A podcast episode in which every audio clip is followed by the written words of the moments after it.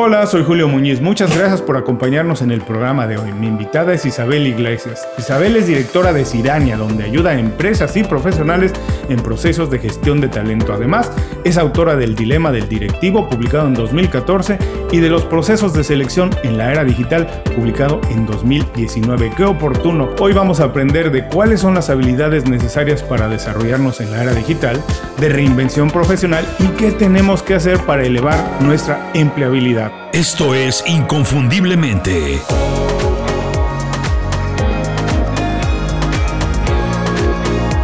Sé extraordinario en lo que haces. Isabel, muchas gracias por hacer tiempo para platicar con nosotros. Para quien no está muy familiarizado con todos estos términos y con tu trayectoria, ¿nos puedes platicar brevemente qué has hecho y cómo has llegado al punto en el que te encuentras hoy? Gracias, Julio. Bueno, lo primero, mucha invitación para el programa y bueno, la verdad es que eh, mi carrera ha tenido como dos etapas muy diferenciadas. Yo durante una parte bastante larga de mi carrera profesional trabajo en empresas como directora de recursos humanos, pues básicamente todo lo que tiene que ver pues, con la gestión del talento en las empresas. Esta es una primera etapa de mi vida, bastante larga, y hace pues unos cinco años, quizás seis como mucho, eh, decido bueno, pues dejar la empresa privada, eh, empezar a trabajar como aquí en España llamamos como autónoma, que básicamente es un freelancer, eh, y, bueno, y de alguna manera, pues eh, trabajar para las empresas ofreciendo mis servicios de, bueno, pues de, consultoría, de formación y de, y de, selección. Entonces, bueno, pues eh, llego a este punto en el que estoy hoy fundamentalmente porque, porque veo que mi enfoque sobre lo que es la gestión del talento en el entorno digital, pues parece como que no termina, por decirlo así, de casar en las empresas, en el sentido de que las empresas, eh, por lo menos en las que yo había trabajado, tenían un enfoque como más tradicional. Y yo consideraba que era el momento de dar un salto, un salto porque, estoy hablando de hace seis años de esto, pues todo el tema, eh, digamos, de redes sociales, pues empezaba a tener ya un cierto auge, sobre todo en la parte de talento, y a mí me parecía que era una, una oportunidad para hacer cambios importantes. Como vi que esa oportunidad pues no terminaba de concretarse eh, trabajando internamente, es cuando decido que lo quiero hacer, pero de manera externa.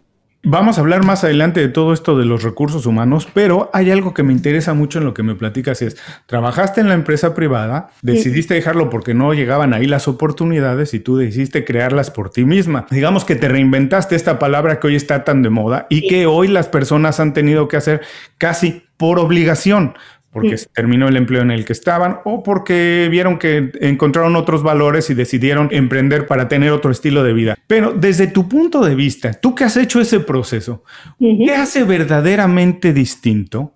Porque vamos, las responsabilidades muchas veces son las mismas, hay que estarse preparando todo el tiempo, eh, hay que trabajar en equipo, muchas veces dependiendo del nivel en que estés en la empresa privada, a lo mejor eres líder de un equipo, te reportan personas, pero ¿qué hace en estricto sentido la diferencia entre ser emprendedor o ser un empleado de alguien más? ¿Dónde está lo que de verdaderamente uno tiene que cambiar para hacer esa transición?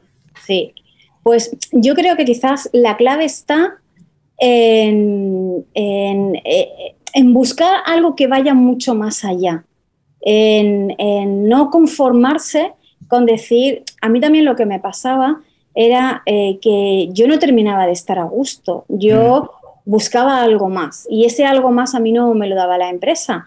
Y yo llegué a un momento en el que de alguna manera llegué a la conclusión de que yo no iba a encontrar, quizá yo buscaba un tipo de empresa o yo tenía en mi cabeza un tipo de empresa que a mí me permitiese desarrollar todas mis ideas. Y yo me daba cuenta de que eh, quizás ese tipo de empresa solamente existía en mi cabeza y que era la que yo tenía que crear porque no iba a encontrar o me iba a resultar muy difícil encontrar realmente una empresa que, todas mis ideas le pareciesen fantásticas, me las comprase a la primera y no me pusiese ningún tipo de pegas, porque en las organizaciones, y más cuando hablas de temas de gestión de talento, pues suele haber unas ciertas resistencias a los cambios. Entonces me di cuenta de, de que yo no iba a encontrar nunca esa empresa. Entonces decidí crearla en el sentido de, bueno, pues no la encuentro, pero yo creo que hay algo que tengo que al mercado le interesa y eso fue lo que hice. También identifiqué que había una oportunidad en el mercado, eh, que en aquellos momentos pues había muy poquita gente de recursos humanos trabajando la parte digital y a mí me parecía que era una oportunidad y lo que hice fue eh, tirarme a la piscina sin saber si había agua, en realidad. Afortunadamente había agua. y bueno, pues he tenido mis baches, como todos los que somos emprendedores, pero no puedo quejarme, la verdad. O sea, en ese sentido, a mí las empresas y el mercado me han tratado siempre muy bien. O sea, yo desde que empecé, pues eh, he tenido muchas oportunidades. Y yo creo que un poco es eso es el decir, bueno, eh, vale, no me gusta lo que hago, tengo dos opciones. Busco aquello que me pueda gustar o me quedo donde estoy. Entonces yo decidí que no quería quedarme. Básicamente, si en tu caso nos dices, no estabas completamente a gusto porque no se presentaban las oportunidades y es aquí, lo que yo propongo muchas veces no me lo compran, no pasa como yo me lo imagino y estaba en ese sentido deteniendo tu desarrollo profesional. Ahora, yo creo, esto lo vamos a, platicar nada más entre tú y yo, pero yo creo que hay muy pocas personas que están realmente contentas en su trabajo. Obviamente hay cosas que nos gustan y siempre hay que sacrificar, ¿no? Como en cualquier otra cosa, sacrifico esto por tener esto otro, no hago tanto caso porque tengo estas otras otros beneficios, en fin, pero la mayoría de personas no están completamente a gustas en su trabajo. Ahora, mi pregunta, tú qué haces esta ayuda de, gestionar al talento, usarlo, mm. ¿esto es más una responsabilidad de las personas o de las organizaciones? Porque las organizaciones generalmente buscan al más calificado para llenar la posición que están buscando, sin saber si necesariamente cumple el perfil en todos sentidos, si comparte los mismos valores de la empresa, si es alguien que va a estar completamente contento haciendo un buen ambiente de trabajo, colaborando bien en un equipo. ¿De quién es más responsabilidad eso de sentirse bien en el trabajo? Yo, eh, yo creo que aquí ha habido un cambio en estos últimos años. Durante mucho tiempo, en realidad las empresas no le han prestado atención a esto que tú estás comentando no le han prestado atención al hecho de que un empleado o una empleada realmente no se sintiese a gusto. Eh, la, relación laboral durante muchos años básicamente ha sido eh, una transacción, trabajo por dinero y ya está. Es decir, yo espero de ti que hagas unas cosas, unas tareas y a cambio te doy un dinero.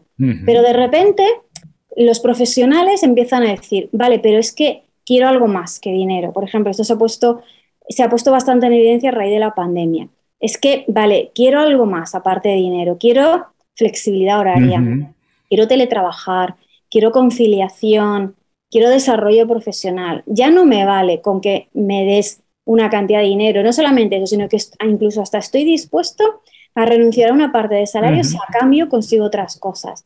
Entonces, claro, eh, esto es algo que eh, las empresas hasta hace muy poco no se lo han planteado. De repente han empezado a ver pues que la gente, eh, ahora quizás, no sé cómo está la situación en, Miami, en Estados Unidos, pero aquí en España, pues todavía pues la situación económica no ha terminado del todo de remontar, todavía sigue siendo bastante complicada y, y eso está provocando a que la gente no se esté decidiendo, no se esté animando a irse de sus trabajos. Pero vemos una tendencia que ya eh, empieza a tener bastante relevancia de Estados Unidos, que es lo que él han llamado como la gran renuncia, y mm, yo intuyo que esto tardará un poquito más en llegar a España, pero va a llegar. Y eso significa que hay bastante gente que está muy desmotivada, está muy descontenta de todo lo que ha pasado con su empresa eh, en estos meses de pandemia y que están esperando a que la situación se calme un poco para salir salir y encontrar un nuevo puesto de trabajo. Cuando las empresas empiecen a ver esta fuga de talento, que ya la vivimos con la crisis del 2008 en España, ya hemos, ya hemos vivido algo similar hace unos años, eh, posiblemente es cuando empiecen a replantearse que igual tenemos que hacer algo. Yo llevo mucho tiempo hablando de estrategias de fidelización de talento en las empresas precisamente para adelantarnos un poco a esto que, previsiblemente va a suceder, pero todavía no hay una toma de conciencia por parte de las empresas. Siguen muy ancladas a ese modelo, digamos, mm, más obsoleto. No sé si te refieres con lo que decías de la gran renuncia. Yo vi hace poco un reporte la semana pasada que la cifra es alarmante, que el 93% de las personas estaban pensando renunciar a su trabajo. Y de verdad no lo han hecho, como tú dices, por mil razones, pero que a lo mejor más adelante empiezan a darse, a animarse y empiezan a tomar el paso. Ahora, considerando esto, consideramos que la tendencia se va a convertir más o menos global. A lo mejor la cifra es elevadísima, pero vamos a ver todos algo parecido en el, lugar donde vivimos. ¿Qué podemos decir? ¿Qué oportunidades se ven a partir de esto para las personas que tienen hoy, hoy un empleo? ¿Cómo les puedo decir que es un momento de oportunidad? ¿Cómo podemos decirles, mira, si haces A, B o C, esto que parece una crisis lo vas a poder convertir en una buena historia. Sí, a ver, aquí hay algo que también tiene que ver con eh, la manera en la que muchos profesionales han gestionado sus carreras. Eh, y eso también tiene que ver con ese modelo más tradicional de relación laboral. Ese modelo tradicional significaba que parecía que era la empresa la que de alguna manera tenía eh, que marcar cómo iba a ser tu carrera profesional, porque de hecho eh, lo que pasa que, claro, como cada vez más el tiempo medio de permanencia en una empresa es más corto, pues claro, tú no, antes preparábamos eh, carreras profesionales, pues a lo mejor a 10 años vista. Y entonces decías, bueno, ¿por qué? Pues porque dábamos por hecho y porque esa era la tendencia que una persona podía estar un tiempo más o menos largo en una empresa. Ahora mismo el tiempo medio está en torno a unos 5 años y posiblemente bajará después de la, de la pandemia. Claro, ¿qué es, qué es lo que pasa? Eh, eh, que posiblemente eso da lugar a que la carrera profesional o el desarrollo profesional que puede tener una persona en una organización, hemos acortado mucho los plazos. Y ya no puede depender únicamente de lo que la empresa te puede ofrecer. Es decir, la carrera profesional no te la puede marcar la empresa. La carrera profesional, eh, tu carrera profesional, ¿vale? tienes que dirigirla tú tú como profesional, tú tienes que tomar las riendas de tu propia carrera profesional, tú tienes que decidir hacia dónde quieres llevarla, tú tienes que decidir qué formación necesitas, qué conocimientos te interesan en cada momento, qué pasos quieres tomar. Es decir, lo que deberían hacer, bueno, lo que deberían, lo que sería aconsejable que hiciesen los profesionales, básicamente es hacer eh, una, su propia gestión de su carrera profesional, tomar las riendas y no dejarlo como algo que, bueno, pues hoy me sale esto y vamos a ver por dónde voy, mañana me sale esto otro y vamos a ver. O hoy la empresa me ofrece un curso de no sé qué, no me gusta mucho, pero bueno, pero lo hago. Bueno, pues a lo mejor lo que tienes que hacer es gastarte un dinero, invertir una cantidad de dinero y hacer un curso que para ti realmente sea interesante, aunque la empresa no te lo vaya a dar. Yo una de las cosas que he hecho durante muchísimos años cuando trabajaba en la empresa privada como directora de recursos humanos es formarme. Y toda esa formación me la he pagado yo de mi bolsillo. Mm. a mí no me la ha pagado la empresa. Eso significa que eso a mí también me ha dado la libertad de poder ir dirigiendo mi carrera profesional por donde yo quería. ¿Por qué? Porque yo no dependía de que una empresa me pagase un máster o me pagase una formación de especialización o algo. Eso era mío y yo decidía lo que quería hacer, me lo pagaba con mi dinero y yo no le debía nada a nadie. El día que me salía una oportunidad, cogía y me iba. Y me iba con mis conocimientos. A mí la empresa no me podía decir, oye, es que yo he invertido en ti X dinero y ahora te vas. No, el dinero lo he invertido yo y el dinero es mío. Entonces, yo creo que también eh, ahí em, es bueno que como profesionales eh, invirtamos en nosotros mismos y que decidamos, oye, ¿qué formación quieres? Ahora, esto que, mencionas de prepararse, eso, te da hasta cierto sentido mucha libertad, como dices, porque en cualquier momento dices, yo me soy libre de irme y buscar una mejor oportunidad. Si aquí no la veo, yo voy y si no la encuentro en otro lugar, la creo yo. Y esto da una libertad, ¿no? Es muy curioso, fíjate, yo siempre platico esto con amigos que tienen muchos años trabajando en una misma industria fueron a la escuela, se prepararon, tienen 15, 20 años trabajando en la misma industria, entonces son expertos. En lo que hacen son buenísimos. Pero curiosamente son muy limitados porque no tienen oportunidad de hacer algo más. No tienen oportunidad de intentar algo más. Y cuando llega el momento, porque siempre llega ese momento en que las compañías necesitan a alguien más joven, ellos están muy limitados. Así que hay que prepararse cuando tienes mucho músculo, cuando eres joven, cuando tienes muchas más horas para estudiar, ¿cierto? Que cuando tienes menos. Entonces, bueno, hablábamos de esa libertad que te da la preparación y esto, pero la libertad siempre tiene también su contraparte, que son las obligaciones, las cosas que tenemos que hacer, que no siempre se ven bien y que siempre, como dices, es las que veíamos que eran responsabilidad de la compañía.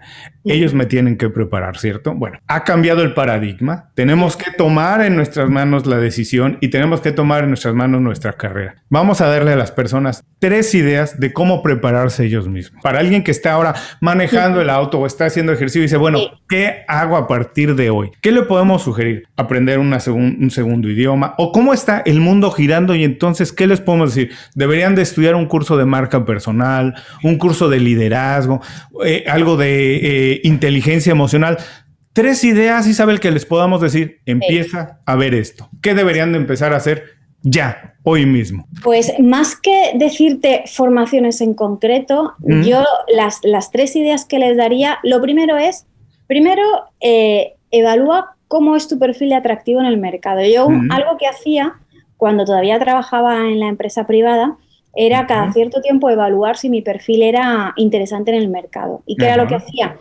Pues me, presentaba a procesos de selección. A lo mejor no estaba interesada en cambiar, pero yo iba hacia la entrevista y si luego el proceso iba avanzando, pues llegaba un momento en que decía, no, no, mira, no, me lo he pensado mejor y no quiero cambiar. Pero eso por lo menos me daba una idea de si realmente mi perfil seguía siendo interesante. Eso por un lado. Hay que estar, eh, y esto es un tema que yo hablo mucho en las formaciones de empleabilidad, hay que estar siempre, yo digo, con el rabillo del ojo, mirando qué está pasando en el mercado.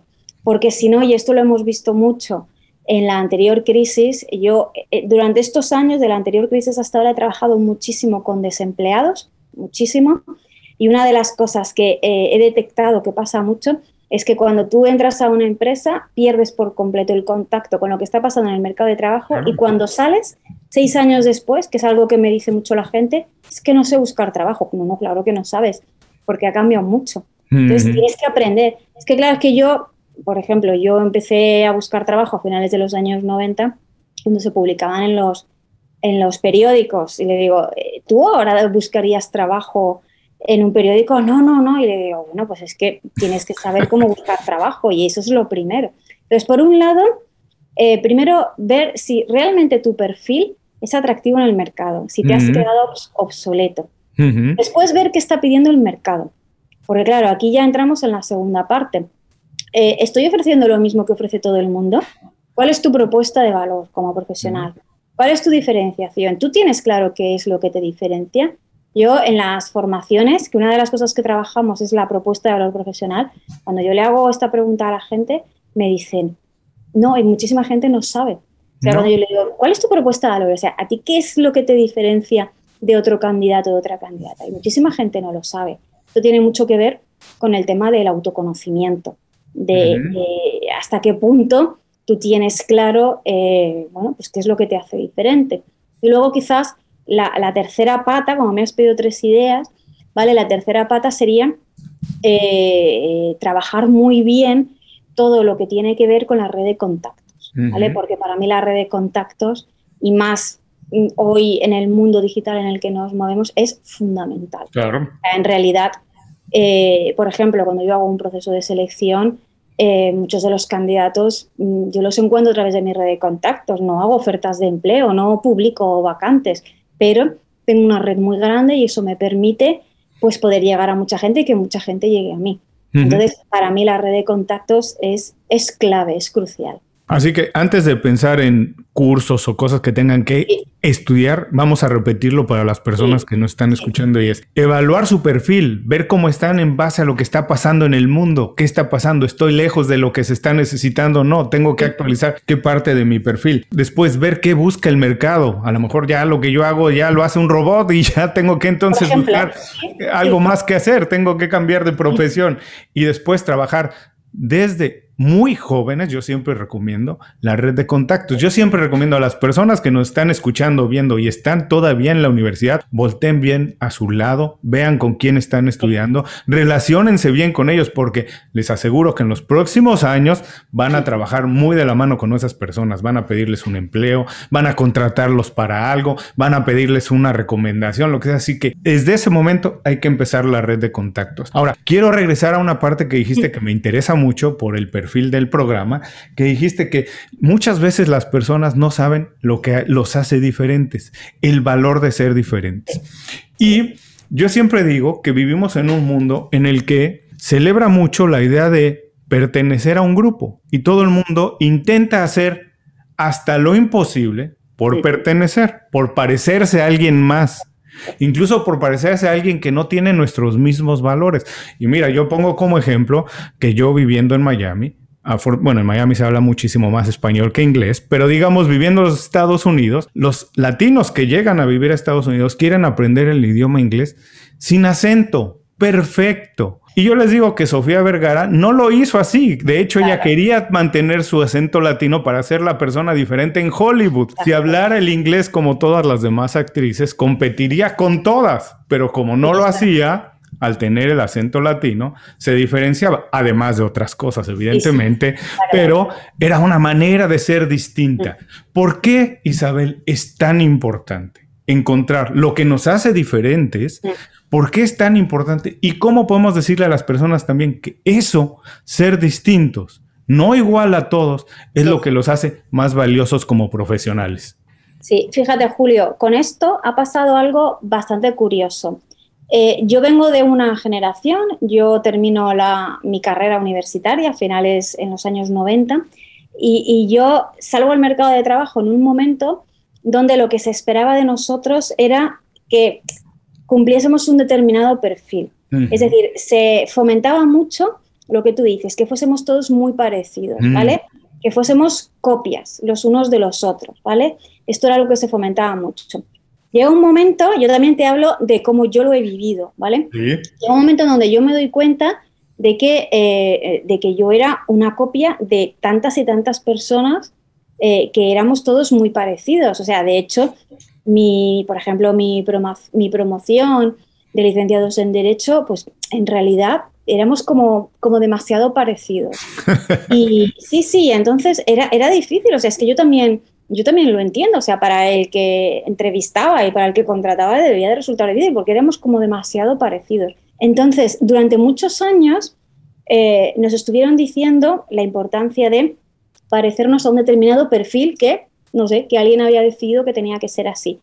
Entonces, el desandar el camino, es decir, de tomar la decisión, porque yo, yo ahí lo que hago es que llega un momento en que yo tomo la decisión de empezar a diferenciarme. Fue muy duro, Julio. Fue muy duro porque eso significaba salirme de lo estándar. ¿vale? En mi época se valoraba mucho eh, tener un estándar tener unas determinadas características. Y eso era algo que se valoraba mucho, muchísimo. Entonces, cuando yo empiezo a salirme del estándar es cuando la gente me empieza a decir, pero ¿qué haces? ¿Qué haces? ¿A dónde vas? Vas a perder todo lo que has conseguido. Y yo digo, no, no, es que yo quiero dejar de ser una copia. Entonces, ahí es cuando yo me doy cuenta de que me empiezan a salir unas oportunidades, cuando mm. yo empiezo a tener mi propio criterio. Por ejemplo, cuando yo llego a redes sociales, hace muchos años, eh, y empiezo, eh, yo de alguna manera, eh, hay gente, sobre todo pues por LinkedIn, que es una de las redes donde más me muevo, hay gente que dice que soy como un poco, digamos, como la voz crítica de los recursos humanos, porque yo incluso soy muy crítica con la gente, o sea, con mis propios compañeros de profesión, con cómo hacen las cosas. Entonces, yo llego a un momento donde me encuentro que tenía dos maneras. Una es realmente lo que tú decías, apostar por aquello en lo que yo me sentía cómoda y era pues mm, quizás un enfoque de la gestión del talento completamente diferente o seguir haciendo lo que todos mis compañeros de recursos humanos hacían. Pero yo me daba cuenta de que primero aquello era lo mismo de siempre y además yo no me sentía a gusto. Entonces es cuando yo tomo la decisión de empezar a tener mi propia voz, de empezar a tener criterio y no solamente de tener criterio, sino además de decirlo. Y me doy cuenta de que cuando lo empiezo a decir, la gente le gustaba. No solamente le gustaba, sino que lo valoraba y lo apreciaba. Pero no fue fácil, porque claro, al fin y al cabo, eh, eres un poco como esa persona a la que al principio te señalan todos por pensar diferente. Es que parece mentira porque estamos en un momento donde se habla muchísimo de innovación y de creatividad y nos encanta que todo el mundo piense igual. se dice, como decimos los mexicanos, se dice de dientes para afuera. No es algo que se siente, ¿no? Porque, por ejemplo, si atendemos a lo que se dice que tenemos que hacer para ser exitosos, cada quien tendrá su definición de éxito, pero si atendemos a lo que nos dicen esto de estudiar, trabajar muy duro, estudiar, ah, hacer esto, conseguir un empleo, buscar relacionarse, pero si vemos los modelos de personas que son exitosas, al mismo tiempo de lo que se nos dice, todas han roto con ese paradigma. Todas han hecho exactamente lo contrario. Los modelos que se presentan hoy como de personas exitosas, todos dejaron, o la mayoría, dejaron la carrera universitaria, hicieron su propia historia, dejaron la compañía en la que trabajaban para ir a contracorriente, porque generalmente, como yo siempre digo, el éxito es, no es lo normal, el éxito es algo extraordinario.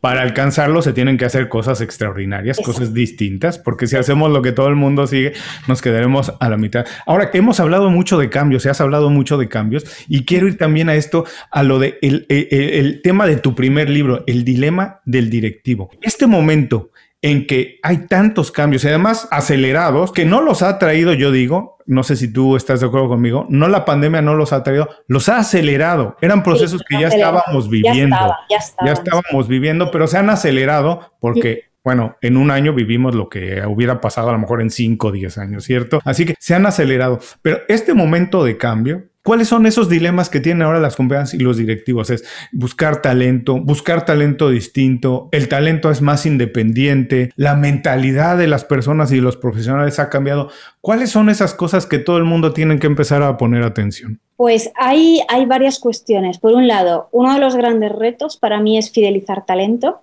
eh, conseguir eh, eh, que la gente se quede. Yo no digo que la gente no se vaya, yo digo que la gente se quede. O sea, ¿qué vamos a hacer para que la gente se quede? No para que no se vayan, sino para que la gente se quede. Parece lo mismo, pero no es lo mismo. no es lo mismo cuando tú piensas en qué voy a hacer para que no te vayas. No, no.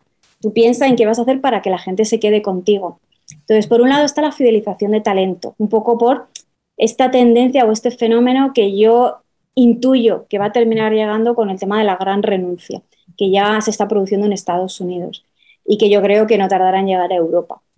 Eh, entonces, por un lado está la fidelización de talento y luego el crear equipos diversos. Se nos llena la mm. boca de hablar de diversidad, pero lo cierto es que yo que hago selección, eh, yo veo que las empresas siguen pidiendo, em, yo lo llamo clones, ¿vale? Yo hablo del efecto clon en las organizaciones y de hecho yo hay empresas que he visto que claramente lo que buscan un clon. Y lo que buscan es gente que cumpla un patrón, lo que antes decíamos, y cuanto más parecido, mejor. Entonces, ese efecto clon está todavía como muy arraigado en las empresas. Entonces, el aceptar que en una organización puede haber talento diverso en todos los sentidos, en el sentido más amplio de la palabra, es un reto. Es un reto para eh, esos directivos que quizás vienen de modelos más tradicionales donde eh, o están muy jerarquizadas y donde parece pues como que, eh, bueno, pues mm, hay que respetar como una cierta distancia, vamos a decirlo así. Las, organizaciones cada vez necesitan ir a modelos mucho más ágiles. Eh, el tema, por ejemplo, de Agile, que es algo que poco a poco que se inició en las tecnológicas y que algunas empresas empiezan poco a poco a implementar, bueno, pues es algo que también ayuda. A mí hay algunas cosas de Agile que me gustan especialmente porque creo que ayudan mucho en la parte de los equipos, pero todavía veo eh, eh, que el tema de la agilidad se mete con calzador. Yo no sé si esta expresión con calzador se entiende. Sí, claro. Calzador es que ahí tienes que hacer realmente fuerza para que, para que entre, ¿vale? Entonces veo que hay ciertas cosas que quedan muy bien, como digo yo, en un PowerPoint, que quedan muy bien en una página web, que queda muy bien contárselo al mundo, pero luego la realidad del día a día no es esa.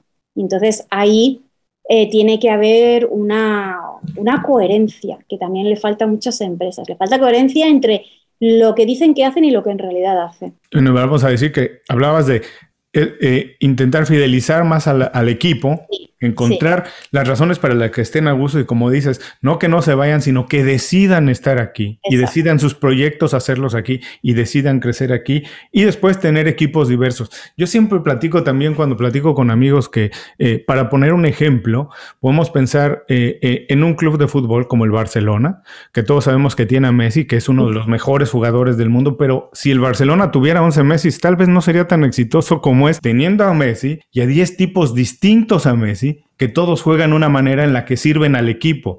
Si pudiéramos a Messi de portero, a lo mejor el Barcelona no hubiera ganado las copas que ha ganado, porque no necesariamente es el mejor jugador del mundo, porque no juega todas esas posiciones, sino necesita estar arropado para ser un buen equipo. Y creo que a las compañías les falta lo mismo, pensar en equipos diversos que sirvan a una sola causa, pero todos trabajando en ese sentido. Y ahora, se me ocurre pensar si tú crees que con todos estos cambios que se han presentado, Isabel, eh, se habla mucho y hablamos de la gran renuncia, que muchas personas a lo mejor buscarán trabajar desde eh, eh, en su propio proyecto. ¿Tú crees que también la mentalidad de los trabajadores ha tenido que cambiar a ser una mentalidad más tipo emprendedor? Que no necesariamente tengan que emprender, pero dentro de la compañía tengan que pensar más en ese sentido, en el sentido de iniciar proyectos, de empezar cosas distintas, de estarse actualizando, de ser líderes, no importa si eres el responsable, desde tu posición puedes liderar a lo mejor un proyecto, no un equipo, una idea, pero tú crees que va a ser cada vez más evidente, si es que es así, que la mentalidad de emprendedor tendrá que permear más a las organizaciones. Eso es lo ideal, pero yo tengo muchas dudas de que eso realmente vaya a calar. Mm. Y, no porque no haya personas que quieran, sino porque la cultura de muchas organizaciones no lo permite. Mm. Eh, es verdad, esa figura, lo que es el intraemprendedor, esa persona que a nivel interno eh, está favoreciendo eh, o, se, o funciona o se mueve como un, como un emprendedor dentro de la empresa, a mí me parece una, una figura muy, eh, vamos, súper relevante, sobre todo pues para temas de innovación. Al fin y al cabo, pues oye, una, empresa eh, tiene que estar constantemente sabiendo explotar su nicho de mercado, pero tiene que estar explorando otros nuevos, porque si no llega un momento en que a lo mejor tu nicho lo agotas. Y si no te dedicas a explorar nuevos mercados, y para eso pues necesitas pues a lo mejor gente que, que tenga más ese perfil de emprendedor, bueno, pues, mm, pues a lo mejor te encuentras con que cada vez más vas a menos dentro de, tu, nicho de mercado. Pero eh, en general, em, por lo menos en España, ¿eh? las empresas españolas creo que no están preparadas para esos modelos. Todavía son muy residuales las empresas que están realmente, eh, es que es lo que te decía antes, es que hay muchas empresas que te dicen, no, nosotros, por ejemplo, hemos implementado modelos de agilidad y luego son empresas con burocracias tremendas, muy lentas a la hora de tomar decisiones y claro, y, te dicen, no, no, pero es que nosotros ahora pues le hemos dado a todo el mundo, a todo el mundo un curso de Scrum y tenemos un Scrum Master y tenemos un Product Owner y tenemos unos días no sé cuántos. Y tú dices, ya, pero es que tardáis tres meses en tomar una decisión. O sea, ¿qué me estás contando? O sea, que hay algo que no me cuadra. O sea, no puede ser que me digas que estáis funcionando con modelos de Scrum y que luego tardes tres meses en tomar una decisión, por ejemplo. Pues esto es, es algo que, por ejemplo, pasa mucho en la, en la empresa española. Sería lo, lo deseable, sería lo más aconsejable pero creo que nos falta madurez a la empresa española. Es como, esa es mi visión.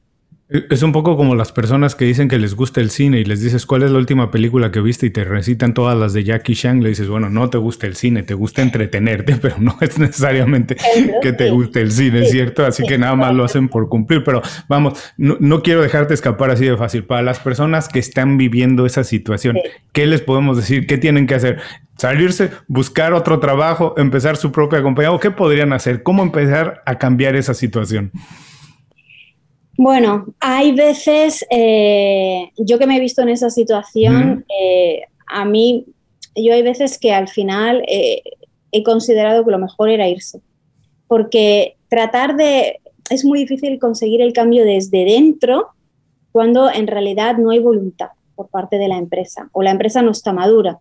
en ese momento o la dirección de la empresa no está preparada para ello. Entonces, desgastarse en tratar de generar un cambio que no se va a producir, y eso te lo cuento porque lo he vivido eh, mi propia experiencia. O sea, yo he tratado de generar cambios en organizaciones y al final lo único que he conseguido ha sido desgastarme.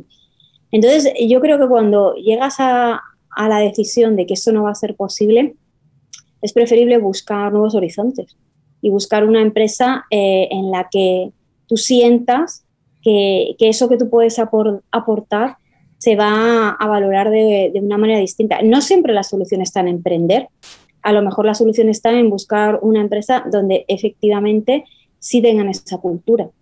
Eh, y no siempre tiene que pasar por, emprender, por ponerte por tu cuenta. Pero desgastarte, pelear, luchar, por conseguir el cambio, eh, hay que saber cuándo parar. Hay que saber cuándo parar porque si no, al final eh, llega un momento en que te agotas. Te agotas, te agotas y te quemas. Y al final, pues te puedes llegar a convertir en, una persona pues muy desmotivada. Y eso tampoco es bueno.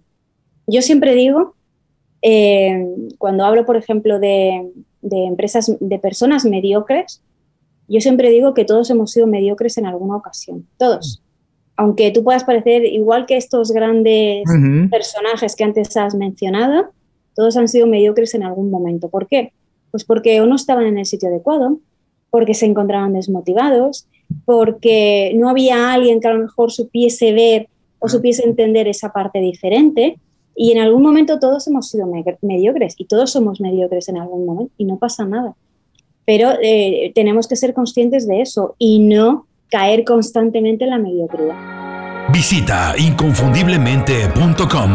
Todo lo que necesitas para destacar en lo que haces en un solo lugar. Gracias por seguir con nosotros. Estoy platicando con Isabel Iglesias. Isabel, vamos a entrar a la segunda parte de la entrevista. Estas son preguntas un poco más cortas, además de conocer un poco más de ti, de la parte profesional, que también nos has dejado muchos consejos en la parte personal, nos has contado más de tus experiencias, historias. Ahora quiero saber también cosas, cómo has alcanzado tus logros, tus objetivos, qué habilidades has utilizado, qué has aprendido. Lo primero que quiero saber es, ¿qué hábito personal consideras que ha sido en tu carrera el definitivo para alcanzar más objetivos? Para mí un hábito fundamental es leer. Leer, leer de todo. O sea, con esto no quiero decir que solamente lea libros de recursos humanos. Eh, leer y, tener mucha curiosidad, mucha curiosidad por saber más, eh, por adquirir nuevos conocimientos y luego también muchos conocimientos muy variados. Mm. Tú te acuerdas que eh, yo publiqué un tweet al que tú contestas donde hablábamos de los perfiles T, ¿vale? Que para mí los perfiles T pues es un tipo de perfil muy interesante precisamente por el tipo de conocimientos que suelen, en el que suelen formarse. Eh, a mí me parece que el, estar constantemente leyendo y además cosas muy diversas. Yo me he formado en cosas muy variadas. Eh, no, toda mi formación tiene que ver con recursos humanos. Pues hace unos meses estuve haciendo un curso de lettering, por ejemplo. ¿Tiene algo que ver con recursos humanos? No, nada. ¿Me, ha ayudado? Sí, me ha ayudado. Me ha ayudado con otras cosas, ¿vale? Pero todo al final, y esto es lo que llamamos el modelo T, el perfil T, al final hay una serie de conocimientos que sí que están más relacionados con, tu, con lo que es tu carrera profesional, con tu actividad profesional.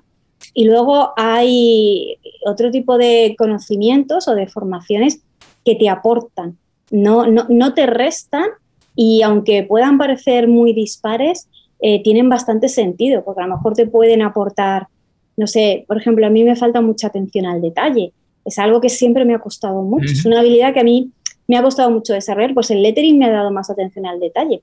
O sea, algo tan sencillo como eso, que yo ni me podía imaginar que podría, que podría a lo mejor desarrollarlo. Pues para mí es fundamental leer leer y, estar y tener mucha curiosidad por querer saber algo nuevo, algo diferente. Sí, yo también soy fanático de la lectura y esta de ser curioso también lo tengo, me gusta porque además como tú dices, nosotros decimos uno nunca sabe dónde salta la liebre y son cosas que uno aprende en una industria y se lleva otra. Eh, yo he trabajado muchísimos años en la industria de la música, del entretenimiento, y yo siempre le digo a los músicos y artistas que para innovar tienen que dejar de escuchar la misma música que escuchan siempre, porque si no, siempre están yendo a las mismas fuentes y van a intentar hacer eso y tienen que empezar a escuchar otras cosas para enriquecer su proyecto, enriquecer su propuesta. Así que sí, hay que ser curiosos, hay que leer de todo, casi de todo.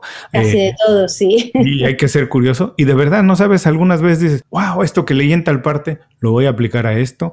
Esto que vi en algún lugar, lo voy a aplicar a esto y siempre nos ayuda. Ahora, actualmente estás haciendo algo nuevo o distinto que no hacías antes para hacer mejor tu trabajo. Eh, sí, me estoy formando me estoy formando en, cosas diferentes. Pues, por ejemplo, he empezado a hacer, ya hice un curso hace un, poquito antes de la pandemia, justo un, mes antes, dos meses antes del confinamiento, que aquí en España fue en marzo del año pasado. Empecé a hacer un curso de Visual Thinking.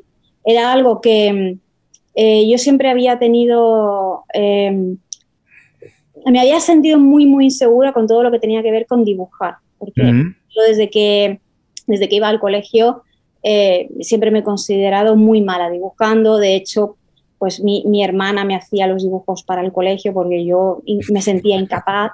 Era algo con lo que además me sentía muy, muy insegura. Pero bueno, me apetecía probar algo nuevo y el año pasado pues me apunté a un curso de Visual Thinking.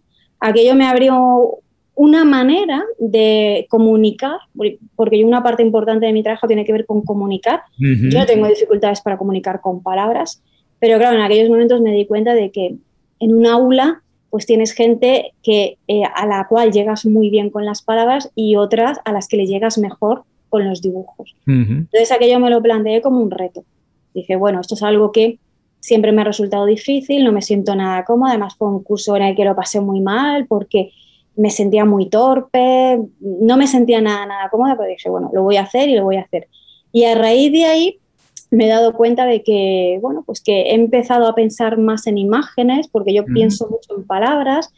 Eso me está ayudando también a ordenar las ideas. Ahora ya ordeno las ideas, ya no es, me pongo a escribir palabras en una hoja, sino que dibujo.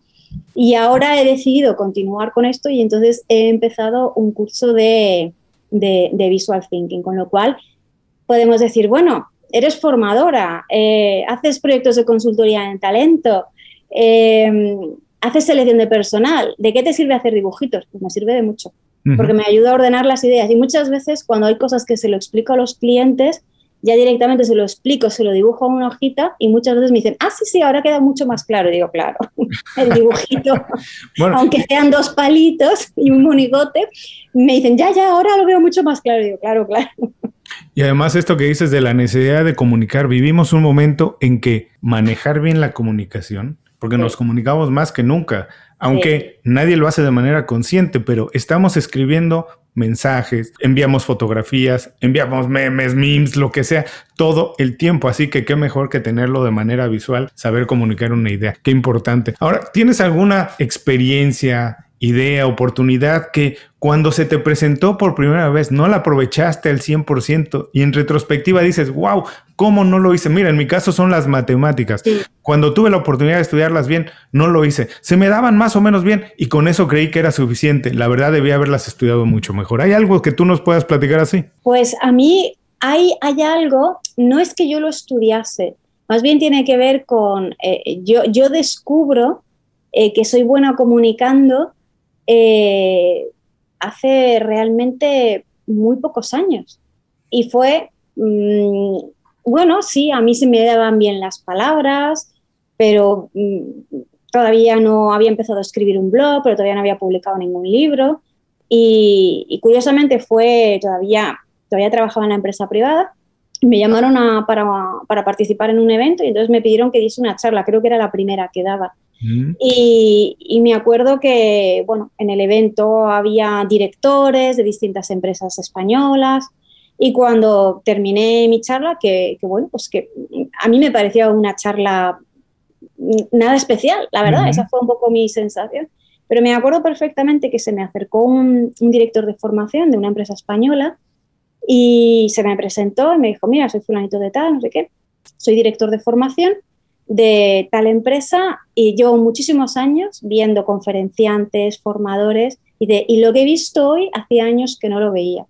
Y aquello me dejó muy descolocada porque para mí no era nada extraordinario, pero la forma en la que él, y de hecho luego ha sido mi cliente, sigue siendo mi cliente, llevamos muchísimos años trabajando juntos, y, y, yo siempre digo que él fue la persona que de alguna manera eh, encendió la chispa. Pero lo que me da rabia, Julio, es que absolutamente nadie se fijó en aquello hasta esa persona. Nadie. nadie. Nadie me dijo en ningún momento nada. Y realmente él fue el que hizo saltar la chispa. Y él fue el que me hizo plantearme muchas cosas eh, con aquello. Ya te digo, en aquellos momentos yo trabajaba en una empresa. Yo no trabajaba por mi cuenta.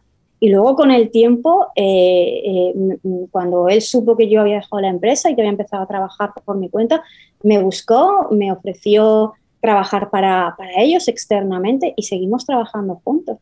Y me, y me, y me da rabia, me da rabia el, todos esos años en los que yo pasé por tantas formaciones, tantos cursos, tantos profesores y nadie, absolutamente nadie, me dijese aquello, nadie. Bueno, mira, aquí hay que, hay que ver que siempre es bueno, no importa cuando, intentar algo diferente, siempre, porque uno no sabe qué va a pasar ahí. Y otra cosa que dices, que te pareció que la charla que diste, la presentación, te pareció a ti X normal, que te pareció cualquier cosa y alguien vio que había algo distinto ahí. Muchas veces no sabemos valorar lo que hacemos. Muchas veces le preguntas a alguien, oye, ¿tú qué haces? Esto y esto. Ah, oye, pero ¿y haces también esto? Sí, pero eso lo hace cualquiera. No, no, no, no, no, no, no. Lo que para nosotros parece muy normal, para alguien más puede ser extraordinario. Hay personas que manejan Excel de una manera extraordinaria, que para mí yo no lo sé hacer, no puedo, sencillamente no lo entiendo. Y cuando alguien me dice, bueno, es que sí, yo manejo Excel nada más, bueno, no es cualquier cosa, es una, una habilidad extraordinaria que tú tienes y que hay que saber potenciarla, hay que venderla. Ahora, por favor, recomiéndanos, es un poco difícil porque además eres eh, autora, pero recomiéndanos un libro, o una película, un disco, o un blog, o lo que tú quieras recomendarnos, pero dinos por qué no lo recomiendas. Pues, pues es difícil porque, porque tengo que elegir algo y no, no, no me resulta sencillo porque además como leo desde cosas muy técnicas, muy de recursos humanos y bueno, leo cosas de, de todo tipo eh, y luego también leo mucha novela, pues me, me me resulta muy difícil, la verdad, me resulta muy difícil.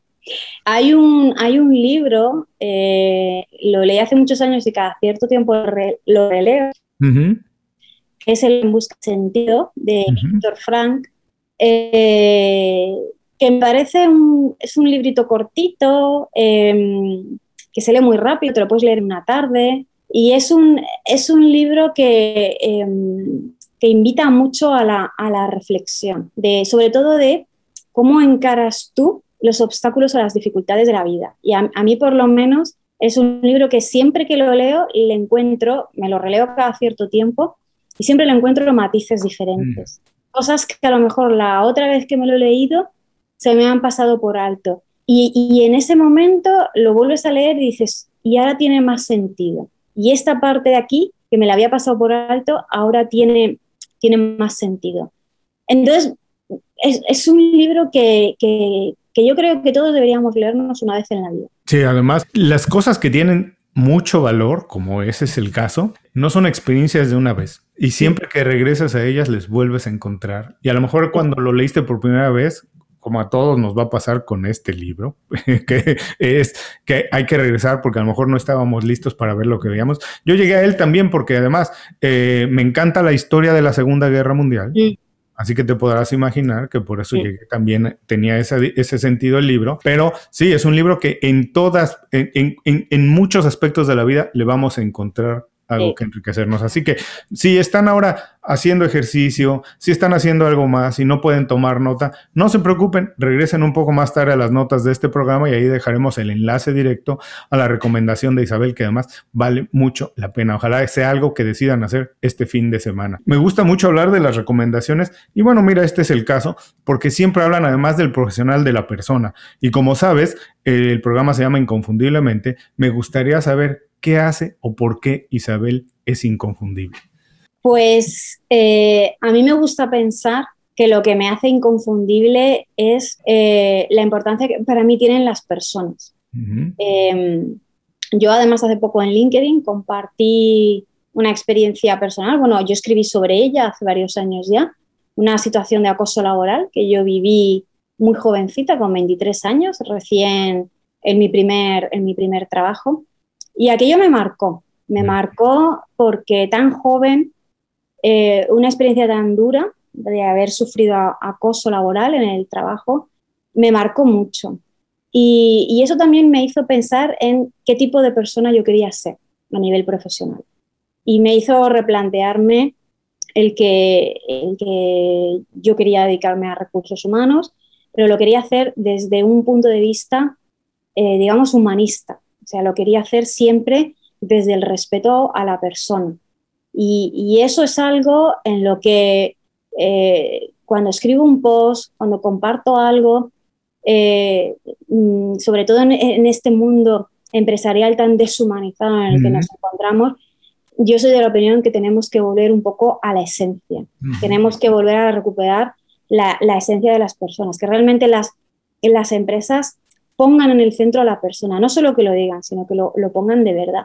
Y creo que eso es algo que a mí me hace inconfundible porque además lo practico, me considero una persona súper accesible, mm, cualquier persona puede, y de hecho sí me ha pasado, mi teléfono es fácil de encontrar, hay gente que me ha llamado por teléfono y me ha dicho yo tengo esta situación, no sé qué, yo siempre que, que he podido he ayudado, he conectado gente, y yo creo que eso es algo que me hace inconfundible. Igual otras personas se consideran que no, pero bueno, es lo que yo creo.